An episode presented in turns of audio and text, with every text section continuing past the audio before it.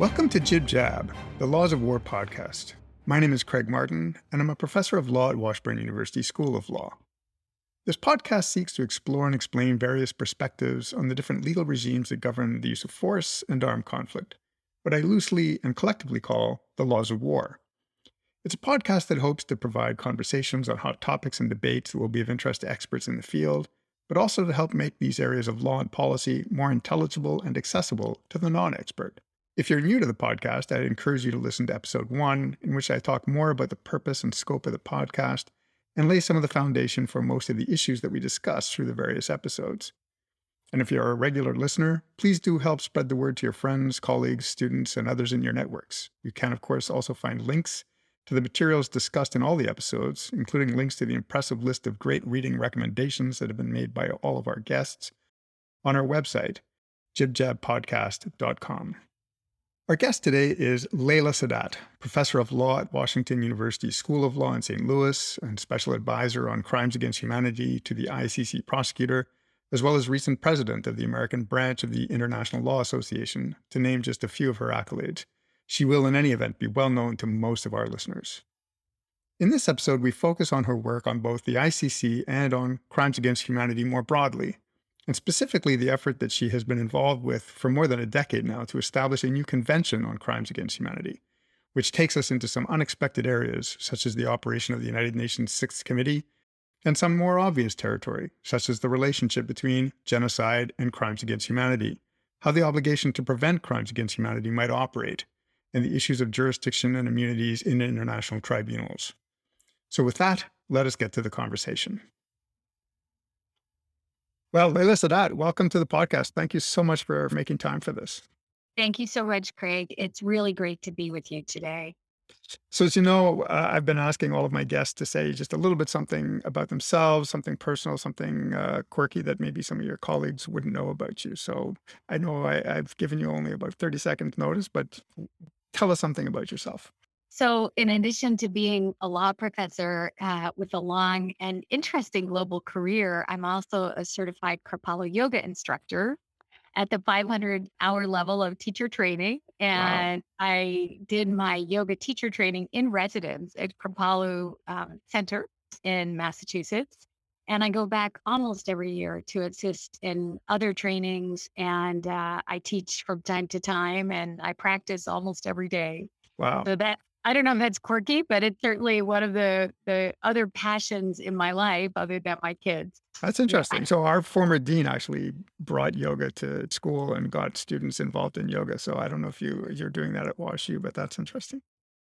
I, I'm not. We don't really have that culture. I have donated yoga classes sometimes to the public interest auction, and I do teach in the community. But um, the law school has yet to be conquered by the forces of yoga.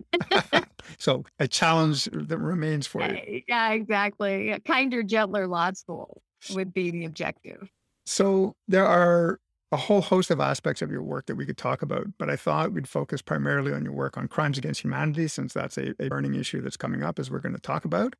Uh, it's been a central focus of your work for over a decade. And as many listeners likely know, you also served as special advisor on crimes against humanity to the chief prosecutor of the ICC since 2012. So that too is almost 10 years.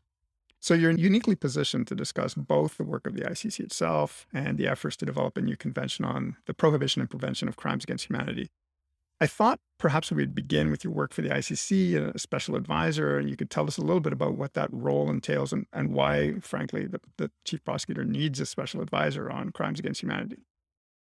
Thank you so much. So, the ICC is another passion of mine. I was actually present at the Rome Diplomatic Conference in 1998, and I had chaired a committee for the International Law Association American branch on the ICC statute and at the time, as part of my efforts as a young scholar to bring together some of the leading people in the United States, I met and convinced uh, Professor Cherif Bassiouni, um, the late Cherif Bassiouni now, to join my committee. And that began really a lifelong partnership of working with Cherif and with other global justice advocates and scholars around the world on issues relating to the International Criminal Court. And my first monograph was actually published on the ICC in 2000. It's now a classic text. because it was actually written even before the court was established on the premises that the court would acquire the 60 ratifications necessary for the statute to enter into force. And that proved to be a, a good prediction because the ICC will celebrate its 20th birthday this summer. So, after I started the Crimes Against Humanity initiative in 2007, 2008, I'd already been working on ICC issues. I'd been working on issues relating to crimes against humanity. And I had met uh, Prosecutor Bensouda when she was actually the deputy prosecutor at the ICC on one of my many visits to the court. I used to take a group of students there every summer as part of some overseas teaching that I did. And I continued my research, obviously, on the work of the court. And Prosecutor Bensouda and I, then deputy prosecutor, uh, developed a, a relationship. And when she became chief prosecutor, she reached out and said, I would like you to become my special advisor on crimes against humanity. Of course, I was incredibly honored and and and floored a little bit because recall that at the time there were only seven of us. The current prosecutor has uh, engaged many more individuals as special advisors with various portfolios. But the prior practice under Prosecutor Ocampo and under Prosecutor Bensouda was to have sort of a handful of people, you know, no more than maybe 10. And she chose seven. So she had nobody on genocide because the ICC really has not brought genocide cases. There's one indictment against Omar al Bashir, still not uh, actually activated, right? Um, but there's no other genocide case in the court at this point in time. There is now a special advisor on genocide with the idea that the court's work has been expanding. And there are two situations on the docket where at least public accusations by politicians of genocide have been made. So that's bringing genocide a little bit more into the conversation. But at the time when I was appointed, it was really war crimes and crimes against humanity. Those were really the bread and butter of the work of the court. And crimes against humanity, as I learned after my appointment and when I did the study, crimes against humanity has emerged really front and center at the ICC in a way that it never had at the ad hoc tribunals. And that's because the ICC works in real time and you don't have to wait for an armed conflict to break out in order for crimes against humanity law to apply. Right. That's new. All the other situations we'd really had even Rwanda, there was an armed conflict ongoing at the time of, of the genocide, ultimately brought to an end by the RPF taking over uh, the country.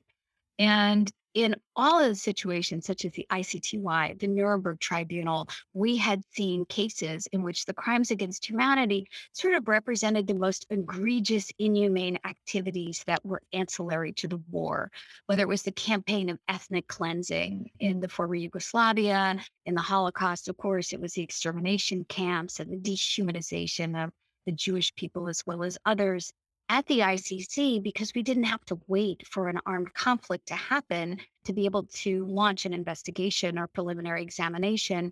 We started to see a lot of cases in which the only charges were crimes against humanity charges.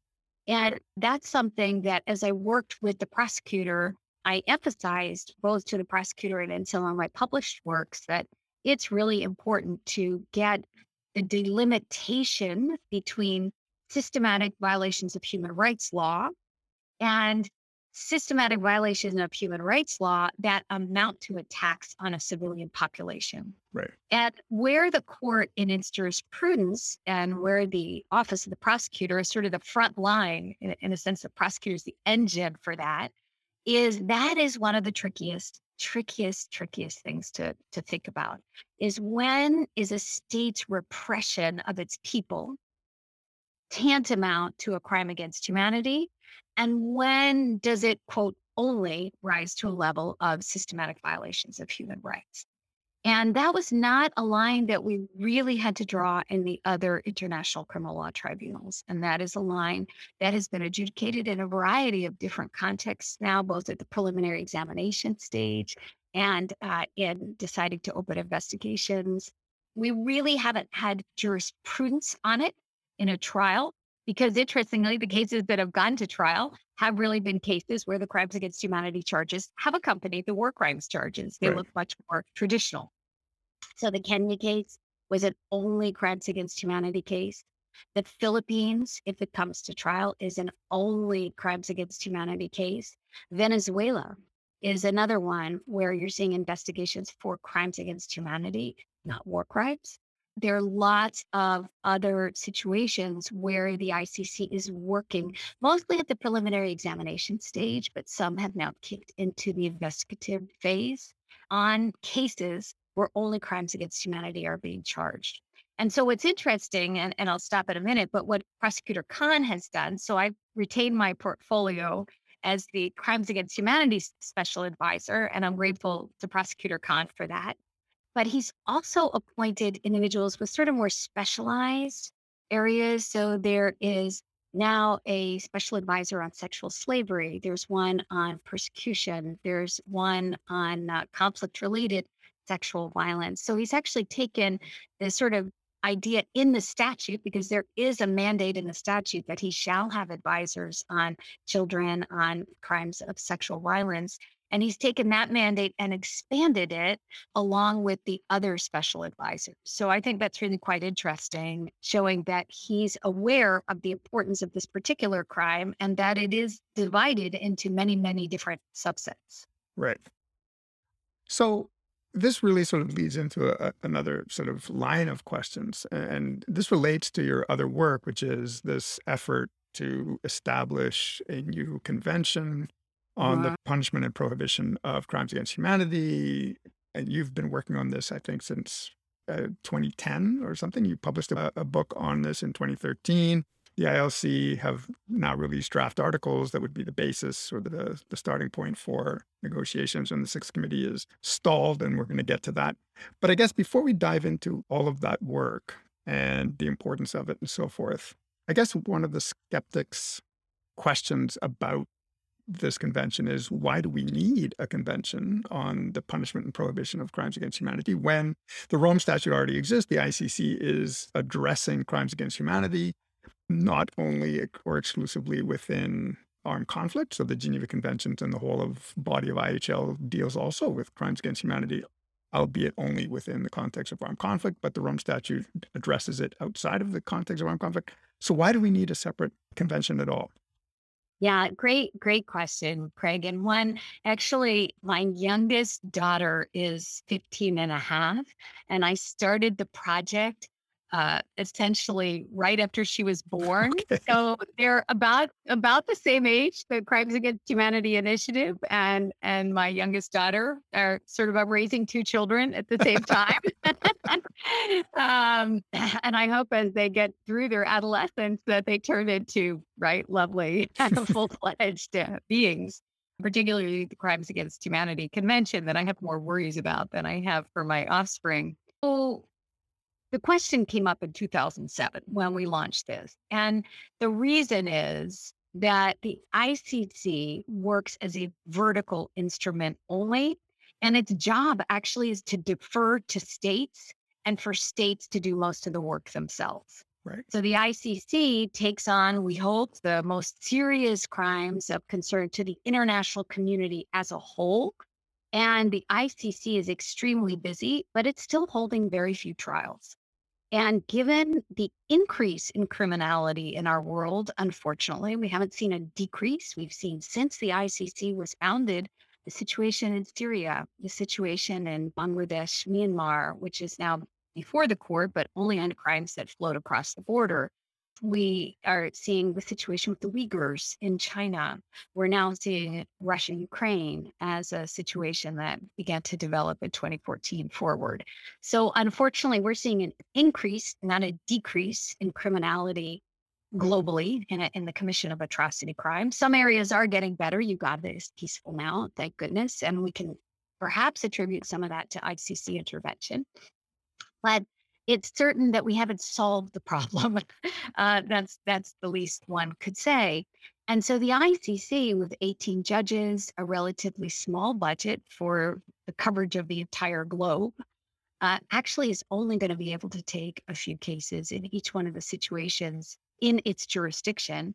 And not every situation is justiciable because the ICC is a treaty court and it only has jurisdiction over states that have ratified the ICC treaty unless the Security Council refers. And we know the Security Council has come to an area of dysfunction, similar to the dysfunction we experienced during the Cold War. So the short eh, answer there is in terms of capacity, we need additional capacity. And the ICC system is built for more capacity because it's a court of last, not first resort. The other thing about an interstate convention, and that's the key element here, this is not a treaty that creates a court. This is an interstate convention that asks states to one, prevent, and two, to punish crimes against humanity. And in addition, to ensure that as they're doing so, they have obligations of cooperation that the crimes are considered international crimes, not transnational crimes. So this isn't a treaty on corruption or terrorism or cutting of submarine cables. That's another international criminal law treaty we have. This is a treaty involving a jus cogens crime, a peremptory norm of international law. And we're asking every state in the world that ratifies it. Of course, states are sovereign and they can decide not to ratify it but we're asking every state in the world to commit by ratifying this treaty to preventing crimes against humanity. And that the treaty will spell out some of the modalities involving prevention and to punish it. And so, if you think about the way modern international law works, the other thing that's critical for this convention, which is in the International Law Commission draft and was in our draft, is jurisdiction in the ICJ as a dispute resolution mechanism doesn't exist at the ICC, right? When we have a case such as Russia Ukraine, which the Ukrainians are trying to wedge into the Genocide Convention in order to plead their case before the International Court of Justice, so much easier to come in on a crimes against humanity allegation because the ICC prosecutor had already said in a preliminary examination report that there was a reasonable basis to believe crimes against humanity were being committed on the territory of Ukraine. And that was even prior to the February invasion. So, the thing that an interstate treaty does is it just provides a much more serious capacity building, prevention focus. There could be a monitoring mechanism where you'd actually have, like the torture committee or the CERD committee, you'd actually have a body looking at the commission of crimes against humanity or allegations with respect to that in real time and able to respond. And so you're building capacity, you're building sort of muscle, if you like. Right now, we have a pretty anemic prohibition on probably the most prevalent and one of the most serious atrocity crimes out there. And so it's a huge gap, actually. And the nice thing about having the Rome Statute negotiated is 165 states already debated the definition. That was always the argument. We can't do it because we don't know how to define it. Well, it's been defined now. And it's been defined in a treaty that 125 states, more or less, sometimes they ratify and then withdraw. Some states have filed, like Ukraine has a declaration, but not a ratification. But more or less, about 125 states have accepted this definition. And even states like the United States that didn't join the Rome Statute didn't disagree with the definition at Rome. That was never an issue for the US delegation. So we have a building block and we just need a lot more capacity. And not having it, but having the Genocide Convention, which we know we can't use very often because it's not very helpful as a tool of criminal law. And we have the Geneva Conventions, but we have no crimes against humanity treaty, which was, after all, the key incrimination of the Nazis at Nuremberg for the Holocaust. So the words never again really don't mean much if you're not willing to give them actual content. And this is an effort to give them juridical content. All right. So we'll post a, a, link on the website to a recent short essay that you wrote that sort of brings us up to speed on the process that brings us to today. But part of that, of course, is the ILC draft articles that were released or published in 2019. Then the six committee negotiations bogged down because of the pandemic initially. But as you point out in the paper, in late 2021, the six committee meets again and again fails to move the process forward. So maybe you can talk a little bit about why it is that this is bogged down in the six committee and maybe how you think we might resolve that stalemate. How we can unstick it, to use a very non technical term. So in 2019, I was actually at the United Nations when the Sixth Committee met and took up the second reading of the International Law Commission draft. And maybe let me back up a tiny bit to just mm-hmm. give sort of the history of how the International Law Commission came to choose this as a topic and ultimately sure. produce its own fantastic draft. So, one of the things that the initiative that I started at Washington University in St. Louis did was we convened a series of expert meetings in order to both answer the skeptics' questions why do this? And then, eh, assuming we could convince enough skeptics that it was worth doing, we decided to actually do it and produce a draft treaty. In which case, the question was well, what should be in the draft treaty? How should it be formulated? What kind of provisions should it have? And how can we how can we modernize it so that it's a modern atrocity crime prevention treaty uh, as opposed to the older conventions like the Geneva and the genocide conventions. So Professor Sean Murphy came to one of our meetings at the Brookings Institution. And Professor Murphy was subsequently elected to the International Law Commission. So, if you believe in fate, that was certainly a fateful moment. That was a positive development for our project because I'm not sure he would have heard of it otherwise. And so he actually learned of it at our Brookings Institution meeting in 2010. And once elected to the commission, actually ran on a campaign to make this part of the work he would do at the commission. So states were aware. This isn't as if uh, all of a sudden he got there and said, Oh, I'm becoming a crimes against humanity lawyer. States were quite aware that this was something percolating and essentially voted with their feet, right? Because he was elected to the commission. He proposed the topic, the commission accepted the topic, and then in partnership with the Harris Institute, of which I was the director at that time, the Harris Institute held a conference in Geneva. And we invited members of the commission to come, civil society, academic experts, and they moved it from their long term program of work to the development actually of draft articles that could be used as the basis for a convention. And I have to say, the work was done absolutely beautifully by the commission. They worked over a series of years, drafting a few articles a year, accompanied by very, very comprehensive reports produced by Professor Murphy. They did a, a terrific job, really, of developing a set of fairly de minimis, but nonetheless complete draft articles that states could then take forward and use as the basis to begin negotiations. And the way the commission works Every year, the report is published. Every year, the sixth committee takes it up. It's presented to the General Assembly. States have an opportunity to comment, and then they go back to Geneva the next year and continue their work. So, this happened over a series of years. The first reading, that is the first complete set of draft articles, was issued in 2017. States then had a year to comment comments came in in 2018. And in 2019, the commission finalized the work and produced the text that we now have sitting stuck in the United Nations General Assembly. So it's been a long and iterative process. If one thinks about the origin of our little tiny group with our seven steering committee members that included, of course, Professor Bassiouni and Richard Goldstone and Bill Schabas and Christine Van den Wyngaert and others, to expanding to a set of international experts all over the world.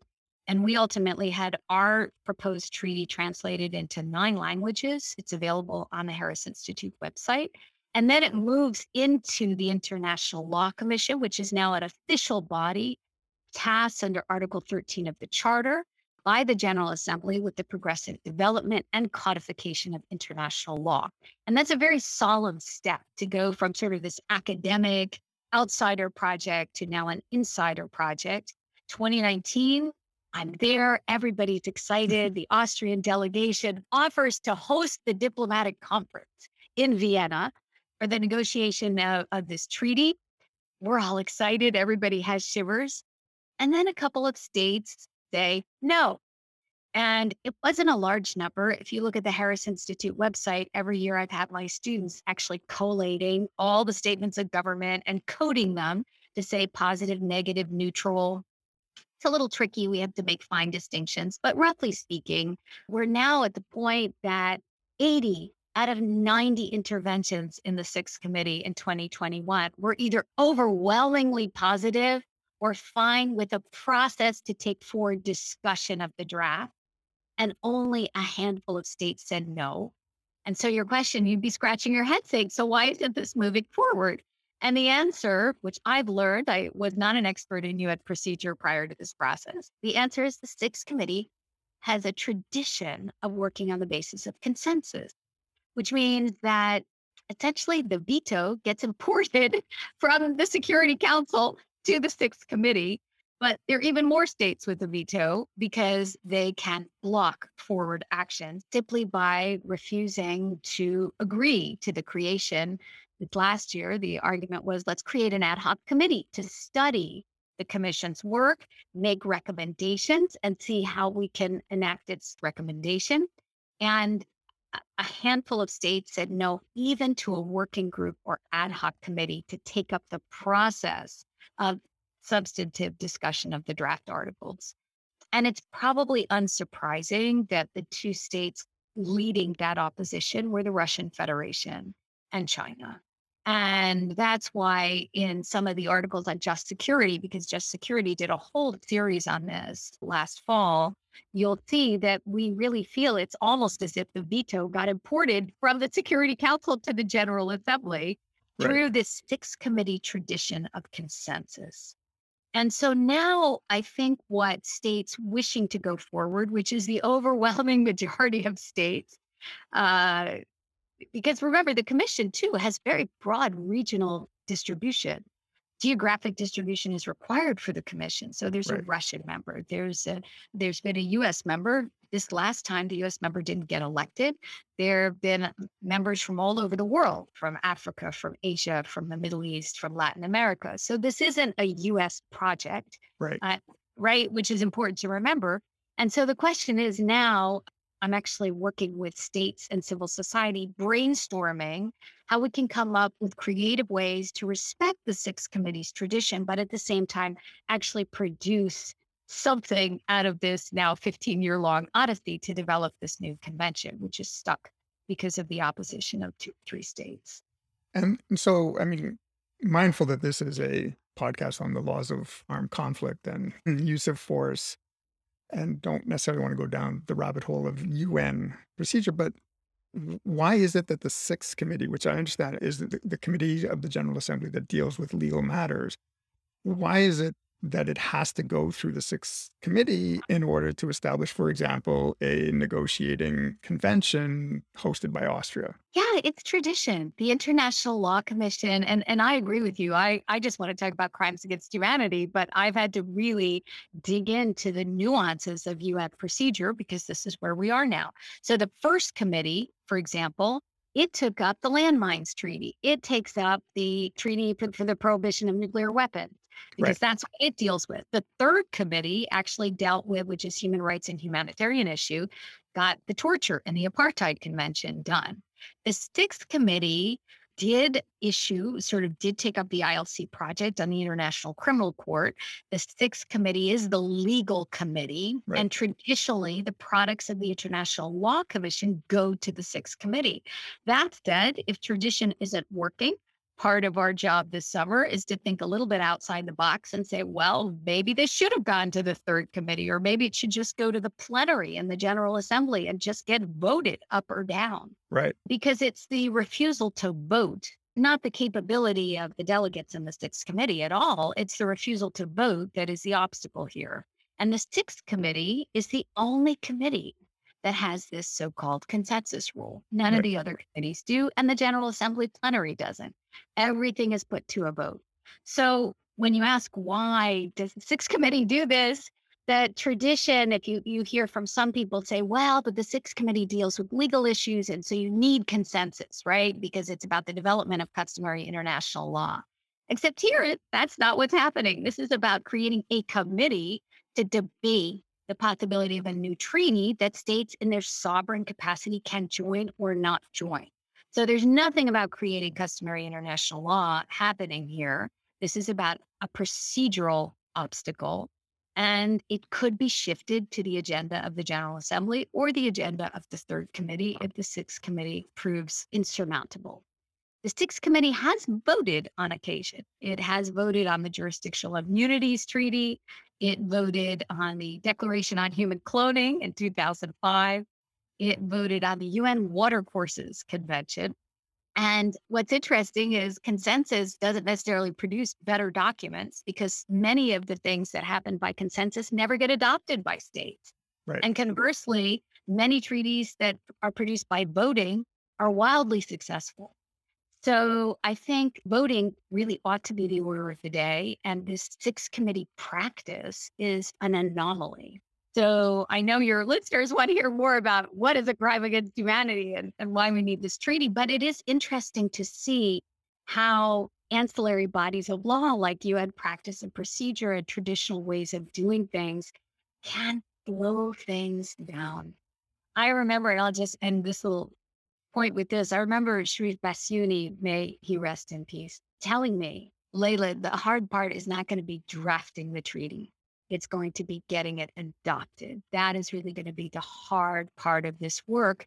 And indeed, we had a complete text from our group in 2010, a complete text from the International Law Commission in 2019, and we're still sitting in the sixth committee, which is now scheduled to meet on October 10th, I believe, 2022, in a very short session, and hoping that over the summer we can make some progress to take this forward.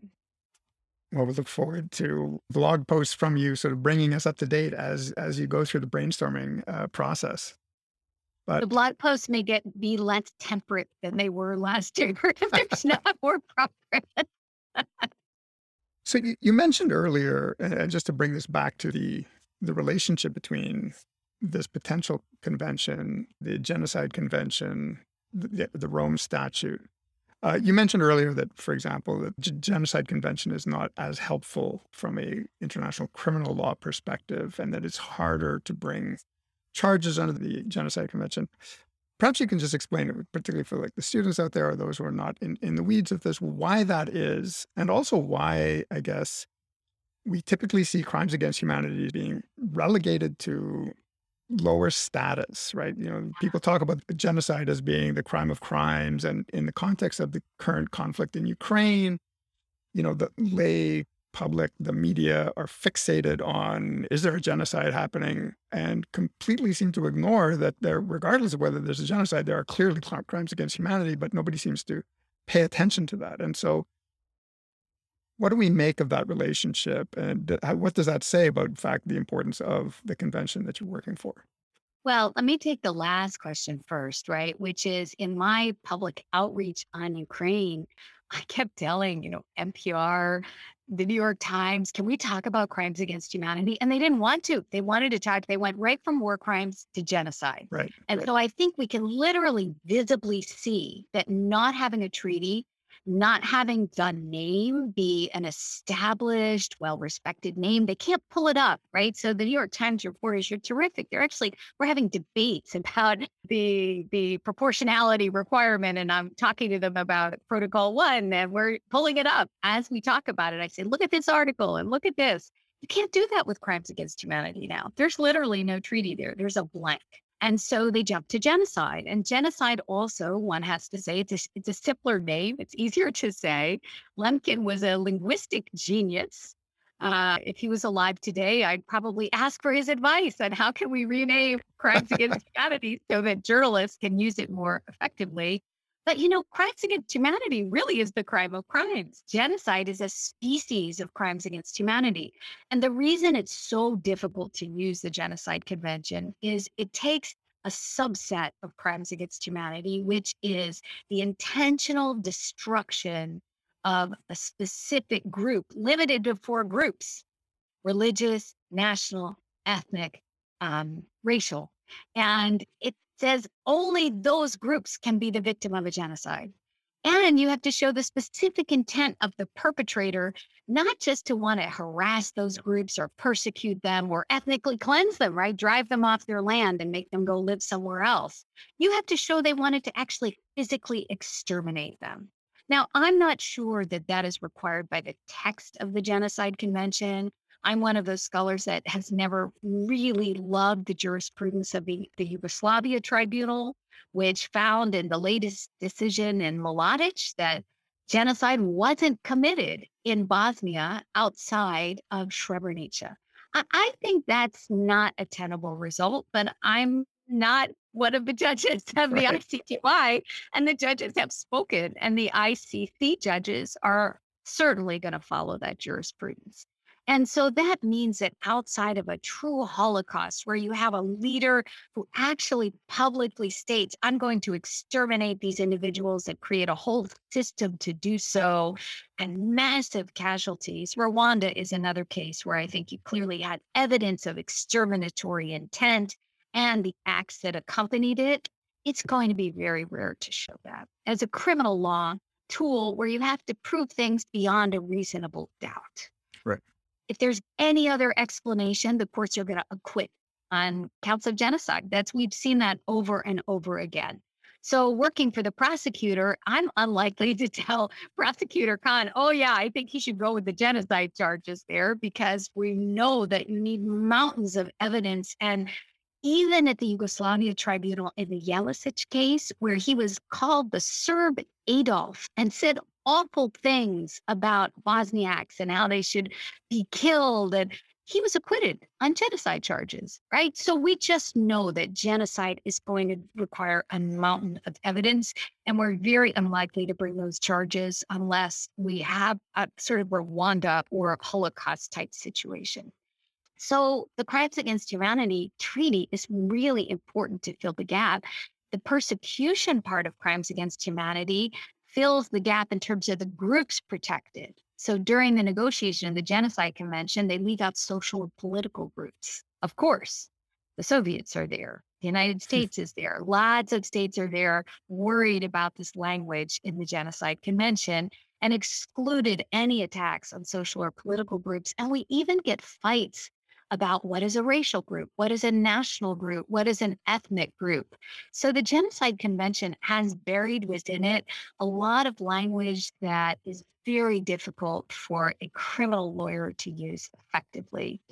And even at the interstate level in Bosnia versus Serbia, the ICJ followed the ICTY and said outside of Srebrenica, no genocide had actually been committed, but there was a failure to prevent genocide. Right. And so, one of the things that the proposed Crimes Against Humanity Treaty does is it builds upon that language in Bosnia versus Serbia to say the duty of prevention is critical. And where there is evidence of a serious risk that crimes against humanity will be or are being committed, then states have an obligation to act.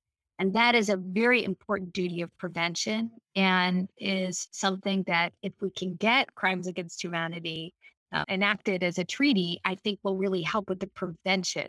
And and I and I have to say, if I can just add one thing, it's not about deterrence when we talk about deterrence in criminal law, we're really saying does punishing some people mean that others won't commit the crimes? Of course, we hope that will happen if we have enough international criminal law prosecutions. But here we're talking about something different, which is prevention at the state responsibility level, where states have obligations to act. And because they're so nervous about calling things genocide, we want to allow for crimes against humanity to be there as this new window of prevention that can happen before an atrocity cascade really spins out of control. So that leads nicely into to another question. There are some criticisms of the establishment of this extraterritorial obligation with respect to genocide in particular, but this proposed convention would establish an extraterritorial obligation to prevent crimes against humanity. And as you say, there is this reluctance even to acknowledge that genocide is occurring precisely because acknowledging it is going to trigger the extraterritorial obligation. And, you know, if you're Canada, then maybe that doesn't matter. But if you're the United States and you have the ability to prevent a genocide in Rwanda, you get nervous about acknowledging that there's a genocide occurring in Rwanda because that triggers an obligation. So I guess there is that criticism out there. And isn't that criticism going to then apply equally to a convention that now creates an obligation to prevent crimes against humanity, which, as you have pointed out, is a much broader, much more easily established offense or violation of international law than genocide? One of the things, when you look in the paragraphs of Bosnia uh, versus Serbia, one of the things they are very careful to note is that any obligation of prevention has to be based upon actual knowledge and has to be consistent with the United Nations Charter. So nobody's suggesting, because R2P doesn't even suggest this, that if one is alerted to a potential genocide, that the obligation of prevention requires sending in the troops, right? So it's not a military obligation of prevention. Now, that does suggest that, well, what is it then, right? If you're not actually going to fly your troops in there, what it might mean is that you did everything you could to get the UN Security Council to agree to authorize a mission. It might involve economic sanctions. It might involve diplomacy. It might involve lots of different modalities that can be used consistent with the charter because it doesn't mean invade a country and engage in humanitarian intervention in violation of international law. Right. And so I think one has to separate out the obligations of prevention are multitudinous, are manifold. In Bosnia versus Serbia, what the ICJ said was that because Serbia had actual knowledge and the power to influence the army of the Republika Srpska, right. that there had been a failure to prevent. Now, many people, again, didn't like that parsing. They didn't like the fact, well, if there was that much knowledge and a power to prevent, then aren't they complicit in the commission of the genocide? And so there were many people that agreed with the dissent in that case, saying the court should have gone further and should have actually found Serbia responsible for the genocide, not just responsible for failure to prevent. But in that case, limiting it to the facts of that case, there was actual mm. knowledge and the capacity to influence.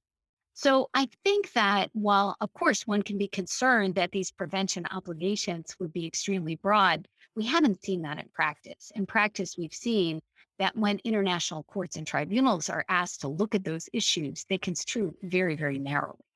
Right. I mean, just playing that out, if we think about, for example, some of the cases that involve crimes against humanity that are currently being investigated or, or uh, on the docket of the ICC, so the Philippines, Venezuela, how would the obligation to prevent play out in relation to, for example, the circumstances in Venezuela?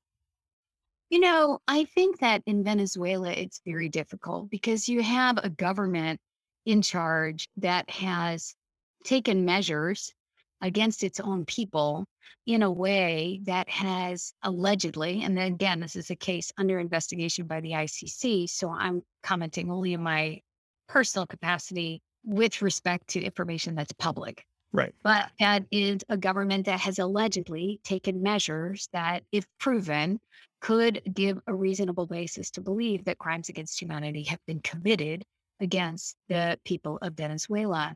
And so, in terms of responsibility to prevent, there is a responsibility. And I think many states have tried to exercise that responsibility by engaging in conversations, by cutting off certain access to funds. The United States actually indicted the entire regime, not on charges of crimes against humanity, because we don't have a crimes against humanity statute in the United States, although Senator Durbin is introducing one, I understand but on charges of corruption and money laundering and violations of the Foreign Corrupt Practices Act. And so that's part of it. When you're thinking about tools that states use on an interstate basis to get at criminality in one state that's spilling over the borders into others or that are benefiting the individuals in that state who are still traveling freely and not with any concern to the fact that they may be engaging in the commission of international crimes in their in their own state. Uh, not having national legislation that allows you to investigate and potentially indict and arrest individuals accused of those crimes is a huge gap so again, you know, Cherif used to to use the image of the Lilliputians trying to tie down Gulliver. No one of these tools is going to actually work on its own.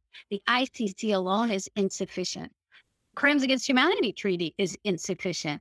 But the ICC plus states actually ratifying a treaty and then incorporating crimes against humanity into their national legislation with the tools to extradite, to cooperate, to render mutual legal assistance, just it's another little string tying down the Gulliver of impunity. And each one of those things contributes to a much more peaceful world, we hope. So, an issue we, we just discussed in our previous episode with the former president of the ICC is this issue of both jurisdiction and immunities of international tribunals. And you may, I'm sure, uh, have been following the debate that has exploded over what level of immunity Russian officials might enjoy in a hybrid tribunal or the various different forms of tribunal that have been mooted for trying the crime of aggression with respect to the invasion of, of Ukraine. And so I'm wondering, and I know from some of your writing on the ICC, you have particular views on whether or to what extent the jurisdiction of the ICC can be understood as having been delegated and what immunities may apply. So I'm curious how you view this current debate over, and we don't need to get into the whole issue of crime of aggression, but how do you see immunities playing out in respect of crimes against humanity, particularly as you just said, if if we're looking to delegate to state tribunals through universal jurisdiction the obligation to prosecute uh, those who have committed crimes against humanity, how are immunities going to play out in that context? And how is that going to differ, for example, from the greater powers of prosecuting those people at the ICC? Oh, Craig, you you walked right into my most recent manuscript, which oh, is well, there we go. the jurisdiction, understanding the jurisdiction of the International Criminal Court. Well, the former president of the ICT and I don't agree on everything, but we do agree on the correctness of the decision in the Al Bashir case, where I think the appeals chamber got it right that there is no immunity before the ICC with respect to international crimes. And that's really important to note that international crimes are crimes created by the international community that are subject to a separate autonomous regime when international courts are applying them, enforcing them, adjudicating them. And so I do think that the ICC appeals chamber got it absolutely right in the Al Bashir case. Now, national courts are very, very different. Right. Interstate proceedings, you're going to have immunities. Right. That's the rule. Whether it should be the rule or not, it is the rule that sitting heads of state, sitting foreign ministers, sitting heads of the right, that, that the troika right. are immune from jurisdiction before national courts. And that is the Yerodia case. That is the current understanding of immunity. It's not an immunity ratione materiae. That is, they still may have committed those crimes. And once they leave office, I do believe they can be prosecuted for their those crimes. There is a debate on that. One would have thought perhaps the Pinochet case would have set that debate aside, but that debate is resurging. It's resurging at the International Law Commission, where there were seven members of the commission that actually voted against that principle. I was pretty shocked by that. And the special rapporteur for that particular project was not reelected to the commission this year when hmm. she ran. So I don't know what's going to happen with the ILC project on immunities from foreign criminal jurisdiction. But I do think it's fairly clear that for international crimes, there is no immunity before international courts. The ICC is indisputably an international court. And I'm sure what the president was talking about was how do you create, if you do decide to create a special tribunal for the crime of aggression, how do you make sure that that court is international enough that there would be no immunity? Right. And how do you make sure that that tribunal appears legitimate and not sort of a, you know, 21st century trial of the Kaiser kind of an event? The other thing that is interesting jurisprudentially is the Al Bashir case did involve a Security Council referral. We know that this was not going to, by definition, have a Security Council referral because Russian Federation will veto any effort. And I'm sure China would probably object as well. So this will be more a Nuremberg style in the sense that if it's created by treaty, if it's created by General Assembly resolution, if it's special for Sierra Leone style, where it's a hybrid, where Ukraine and the United Nations General Assembly sort of enter into this agreement. I think there are questions about how to make sure it has enough indicia of internationalness that there is no immunity before it. And that is tricky with the vetoes of the Security Council because we can't use the ICTY or ICTR models where you had a Security Council resolution. Right. So then we have to go back to general principles of international law and international criminal law. And for that, I think they were developed during the interwar period between World War One and World War Two, and then given effectivity by the Nuremberg Tribunal, passed into the corpus of international law, and uh, now are being put to the test, if you like. So it's it's a very tricky issue, but I agree with the president on on this particular point. I think there can be no immunity for the commission of international crimes before an international court. Well, we look forward to your manuscripts. it's being workshopped this weekend. I'm sure I'll have lots of criticism.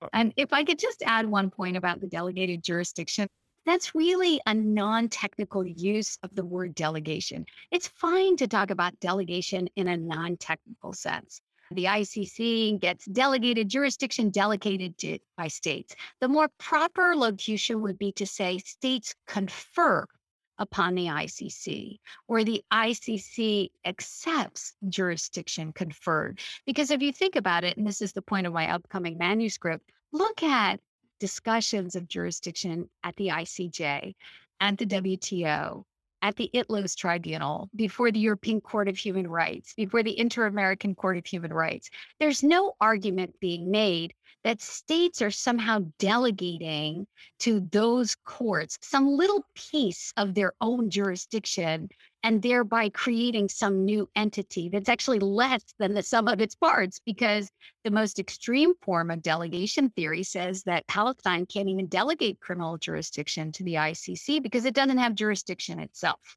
Right. And so the the theory in that case is that you'd have to look at all of the national jurisdictions of 193 states in order to figure out what the ICC's got in a particular case. That's a completely unworkable theory. Instead, what we know is we actually create international courts to do things states cannot do themselves. The ICJ hears interstate disputes. States can't do that in their national courts, right? The European Court of Human Rights hears cases where an individual is protesting that its state has violated the convention in some way. And the rights that the, the individual is petitioning about often don't even exist in the national constitution. So, in fact, the delegation theory has international law completely upside down. It, right. It's a completely wrong-headed theory, actually, as a conceptual theory to constrain the jurisdiction of the ICC. And we don't see it being used really in any other area of international law. And it, it's, in a sense, a clever I don't want to use the word manipulation because that implies intent, but it's a it's a clever play on words. Right. That sort of comes from a US idea about oh the states came together and they created the federal government and they gave it a constitution of limited powers. That's not what's happening here. This is an international court exercising jurisdiction over international crimes operating in an autonomous sphere of international law and exercising the jus puniendi of the entire international legal system. So that's what my manuscript is going to say, but it's going to take me 25,000 words to prove it, I think.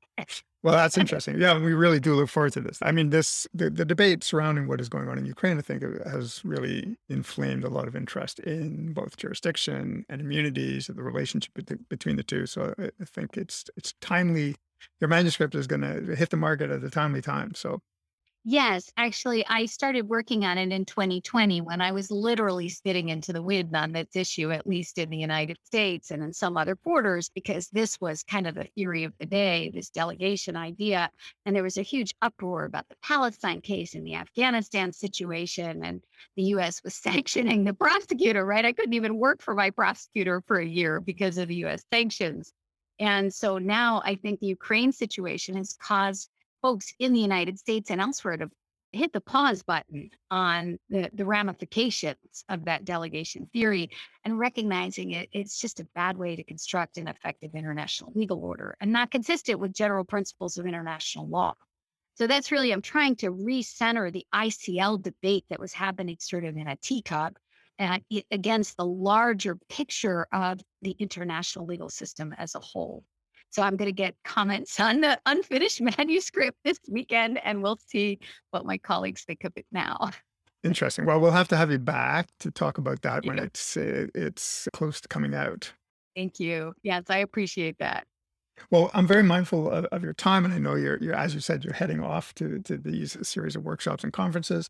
But before I let you go, I always ask my guests to recommend three readings, books, mm-hmm. articles, um, ideally something related to this topic, but not necessarily and something that you think maybe hasn't got as much attention as it might deserve.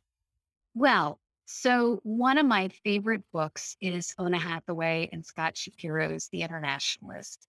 I just think that is a brilliant piece of scholarship. I uh, actually sometimes give it to my students as a reward for getting the best grade in my international law exam. And I think it marries sort of international law theory with the story of the Kellogg Briand Pact mm-hmm. and how law can make a difference. So I actually love that book. My second favorite book in my field is Philippe Sands' East West Street. Mm the story of crimes against humanity and genocide. Again, it's kind of a page turner.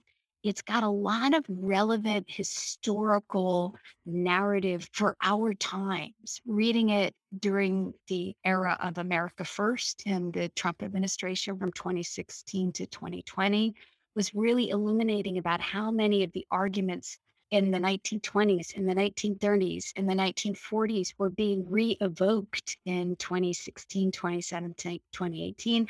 And it's also just a great human story about how individuals matter. Right. So you can see my theme here. The internationalist is why law matters.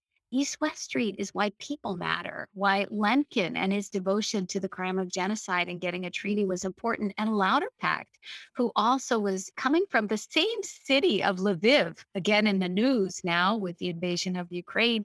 They were both studying at the same institution in Lviv and traveled the world to escape the Holocaust. Lauterpacht goes to London and Lemkin comes to the United States and end up together at Nuremberg advising different teams hmm. uh, and getting their concepts of crimes against humanity and genocide into the Nuremberg tribunals. You can see, though, that Lemkin was ultimately more successful in some ways because genocide has had more legs than crimes against humanity. So I'm sort of calling upon the ghost of Herr Lauterpacht to help me with this treaty.